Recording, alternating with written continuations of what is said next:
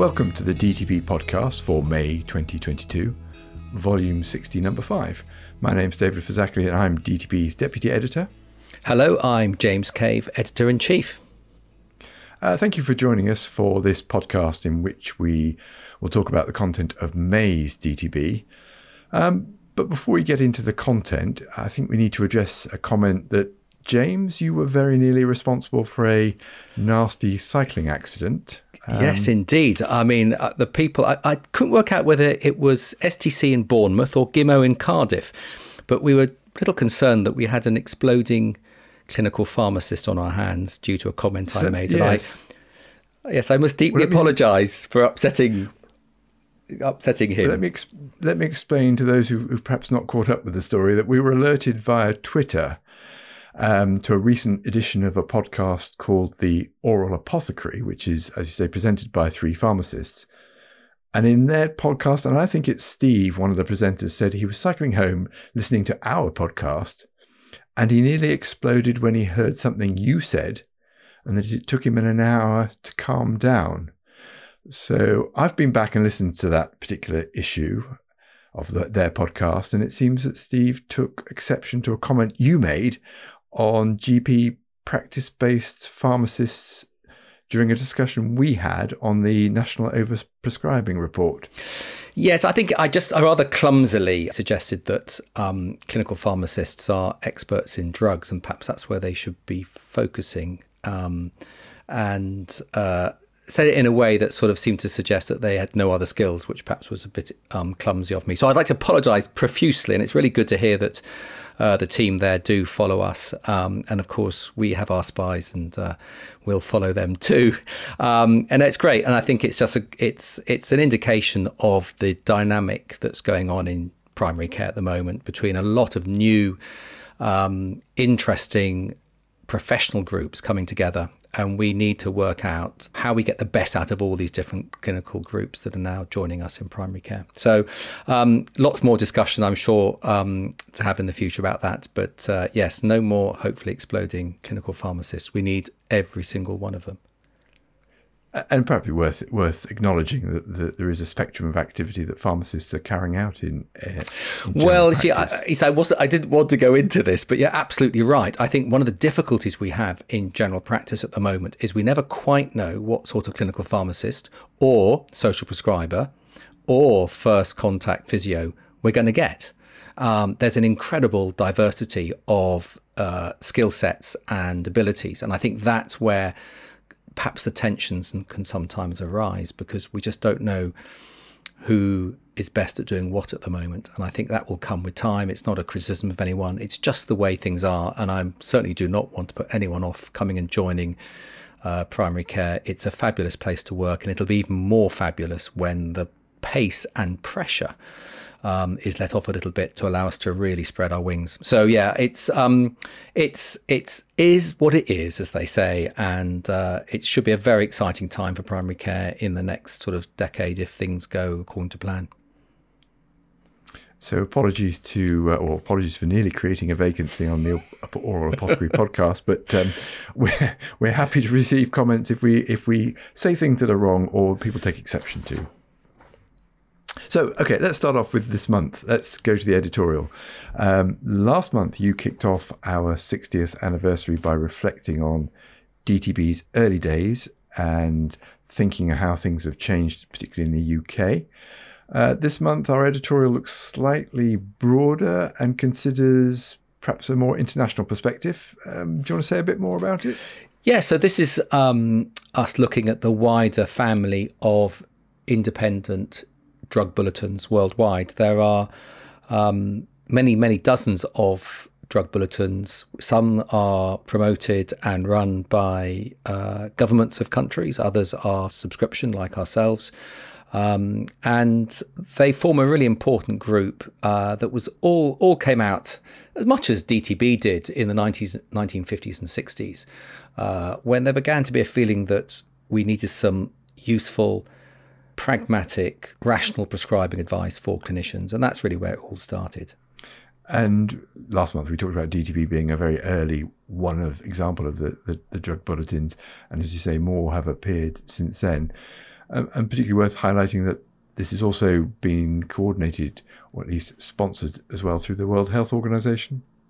Yes, I think I think um, you know we have to thank people like Andrew Herxheimer who uh, I think lobbied the WHO to support um, DTB and others to form the the International Society of Drug Bulletins, the ISDB, and their goal right from the start was to support development of rational prescribing, but also actually to make sure that I, uh, international or just drug bulletins generally were financially and intellectually independent of the pharmaceutical industry. Right from the start, that was a really important element. And they're also there to help campaign for drug regulatory authorities to serve public health first and foremost. And that's, I think, very pertinent for this day and age. I guess one of the key messages, which, and we've seen this, haven't we, strengthened in our time with working with ISDB, is that need for independence and freedom from conflicts of interest. Yes, a conflict of interest has always been a really important element of all drug bulletins internationally. And ISDB themselves have struggled with making sure that there is that absolute clarity of what constitutes a conflict of interest and how important it is for the editorial boards and writers of articles for drug bulletins to be scrupulously independent. And so we now follow that, and we've got it on our website, and we will continue to uh, make sure that our authors uh, don't have any any conflicts of interest.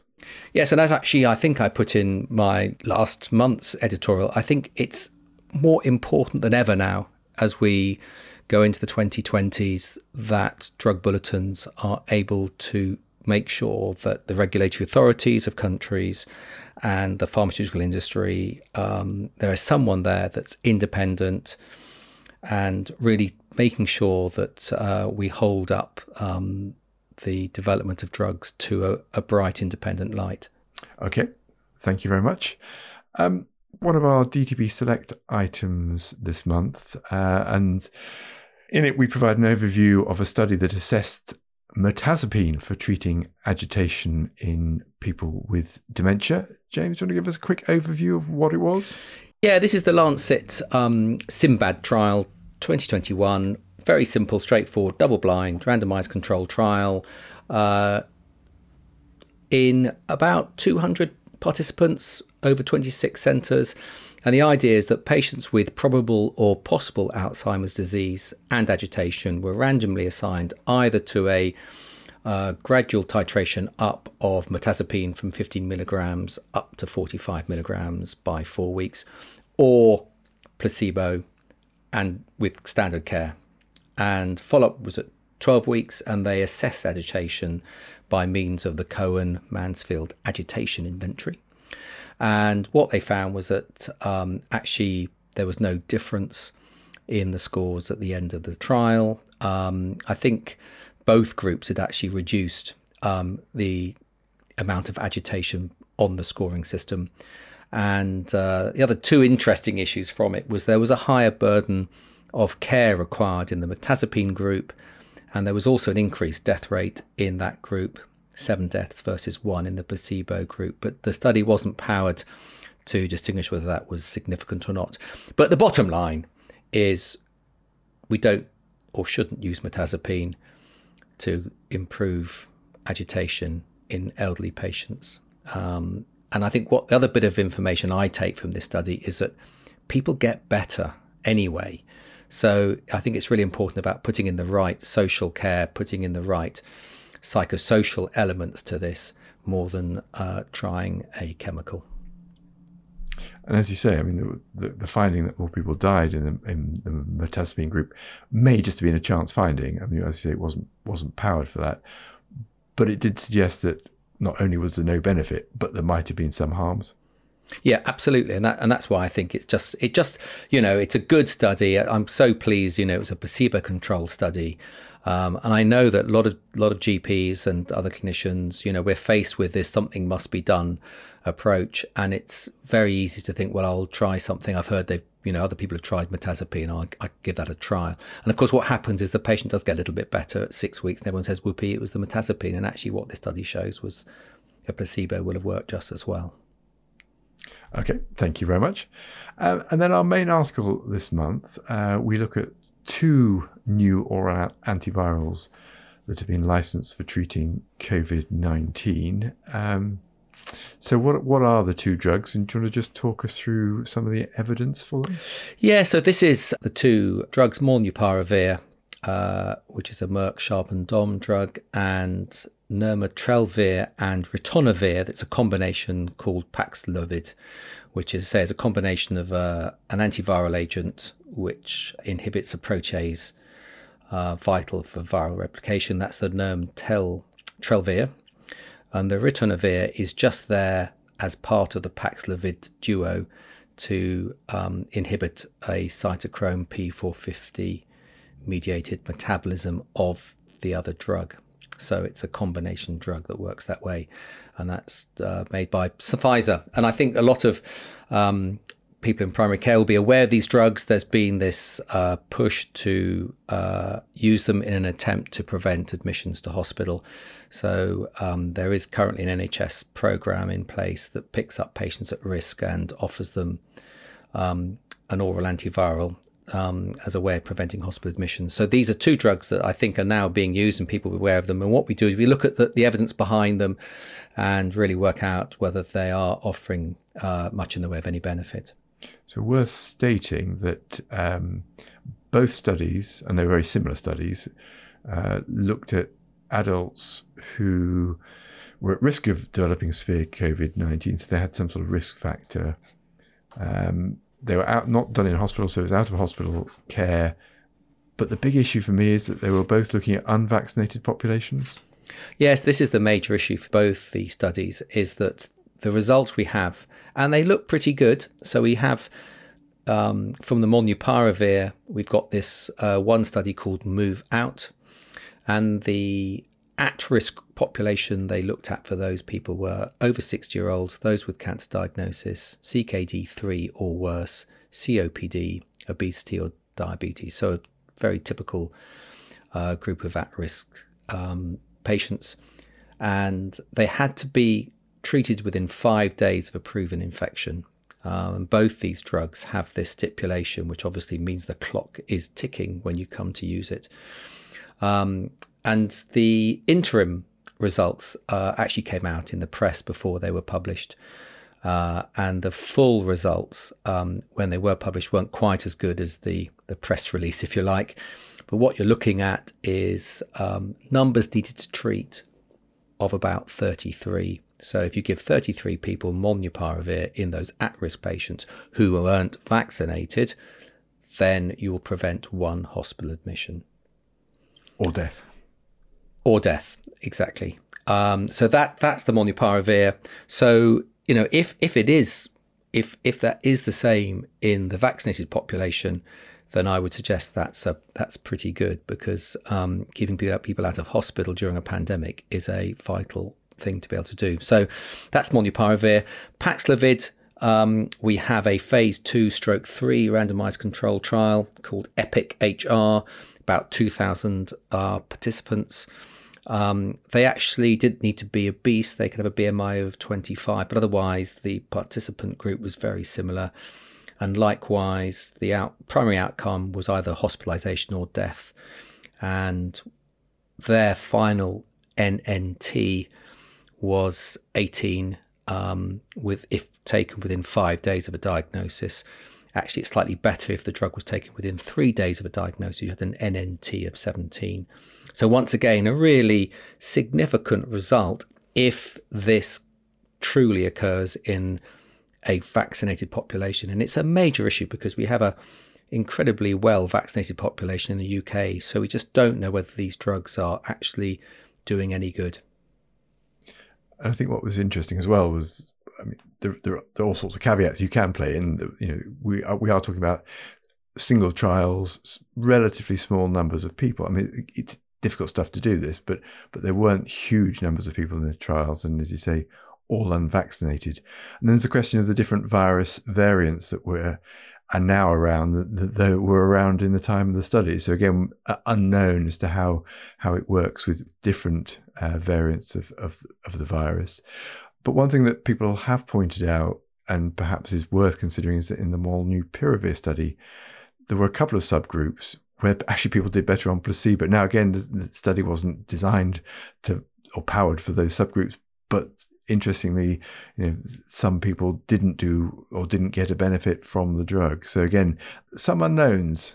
Oh, huge! And I think the big one, and the big one for me, and I had to go back and um, remind myself of the the rule of three when it comes to how many patients do you need in a trial to pick up an adverse event. Um, and if you talk about, let's say, an adverse event of some kind, a significant one, let's say it occurs in one in a thousand people, you need 3,000 people just to pick up one event in that trial. Now, neither of these studies had 3,000 people in them. So neither of these trials would have picked up events um, of any, you know, significant events of any um, less frequency than one in a thousand. In fact, they probably only just about powered to pick up events that would occur in one in a hundred or one in 200. So, you know, we don't know what the adverse events are for this, which is why it's, I think it's useful that um, they've been used in quite a, a strict fashion. You know, these are not drugs that your GP can prescribe for you. And one hopes that somewhere people are collecting adverse event data to make sure there's nothing in this that uh, we should be aware of. And the other issue for Paxlovid is that it has got a huge list of potentially severe drug reactions or interactions that you have to be aware of. Um, so, although it, on paper it looks a more effective, or certainly had a, a better outcome in the trials, it's not so straightforward to use as molnupiravir. No, the the ritonavir bit of it, this this cytochrome P450 um, inhibitor means that you know classic drugs like amiodarone, clozapine, colchicine, simvastatin, they're all going to um, be contraindications for its use. So you're right. Um, it's got a it's got a bit of a sting in the tail. And just one final whinge from my point of view, or two whinges. Let's let's get them out. We saw all through their development. The data was released by press release, um, and it took us a long time to see um, any formal data published. Uh, we were able to get eventually some of the public assessment reports, and then the studies appeared in New England Journal. But a lot of it, the early data, was just in press releases, which was very difficult to evaluate. And the second is how much do these drugs cost and what is their cost effectiveness? Again, I've not seen anything to say what the NHS is paying for these and whether whether they actually would pass NICE's cost effectiveness threshold. This is right, and I think um, I think you pointed out to me one of the news from NHS England uh, briefings that's come out talking about these brilliant new antivirals. You know, there's a uh, there's a significant amount of sort of commercialization that's gone on before we've really had the evidence. I, I just feel it's almost as if, as clinicians, we're the last to know, and yet we're the ones that are prescribing this drug and will be responsible for making sure that it's safe as well as being effective. So um, interesting times. Um, I suppose you know they seem to be good news, and I don't. You know, if if those number needed to treat pan out for vaccinated as well, then they are going to be a significant um, part of our armamentarium. But I just wish people would sort of just recognize that there's no such thing as a safe drug. Let's just be, you know, let's be safe. Let's just take things quietly. Let's not get overexcited and start um, imagining that um, you know every drug is safe and we can just dish it out willy nilly. So overall, great news that you know that we had research, people got these drugs tested into clinical trials. We have some positive results for them, but let's be realistic about the the depth of the data that we've got. That it's still early days. They're looking good, but there could well be adverse effects that we know nothing about at this stage. So as you say, more caution perhaps and less hype. Yeah, absolutely right. Okay, thank you very much. Um, you can find all these articles and all our articles on our website at dtb.bmj.com. Uh, to celebrate our 60th anniversary, we've got a video on our website of you, James, talking about DTB's early days and how things have changed over the years. And we've also got a dedicated page for our 60th anniversary with the April issue, uh, reflections from Sir Patrick Vallance of his time with DTB, and some examples of DTB articles that have made a difference over the years. Uh, if you want to get involved with DTB, please let us know. You can suggest topics for articles or offer to be uh, a peer reviewer. Just email us at dtb.bmj.com. Uh, and as ever, thank you for comments. And if we've said anything that has caused you to nearly explode or has upset you, do let us know and we'll address it in a future issue. Uh, so many thanks for listening, and we hope you'll be able to join us in a month's time for June's podcast.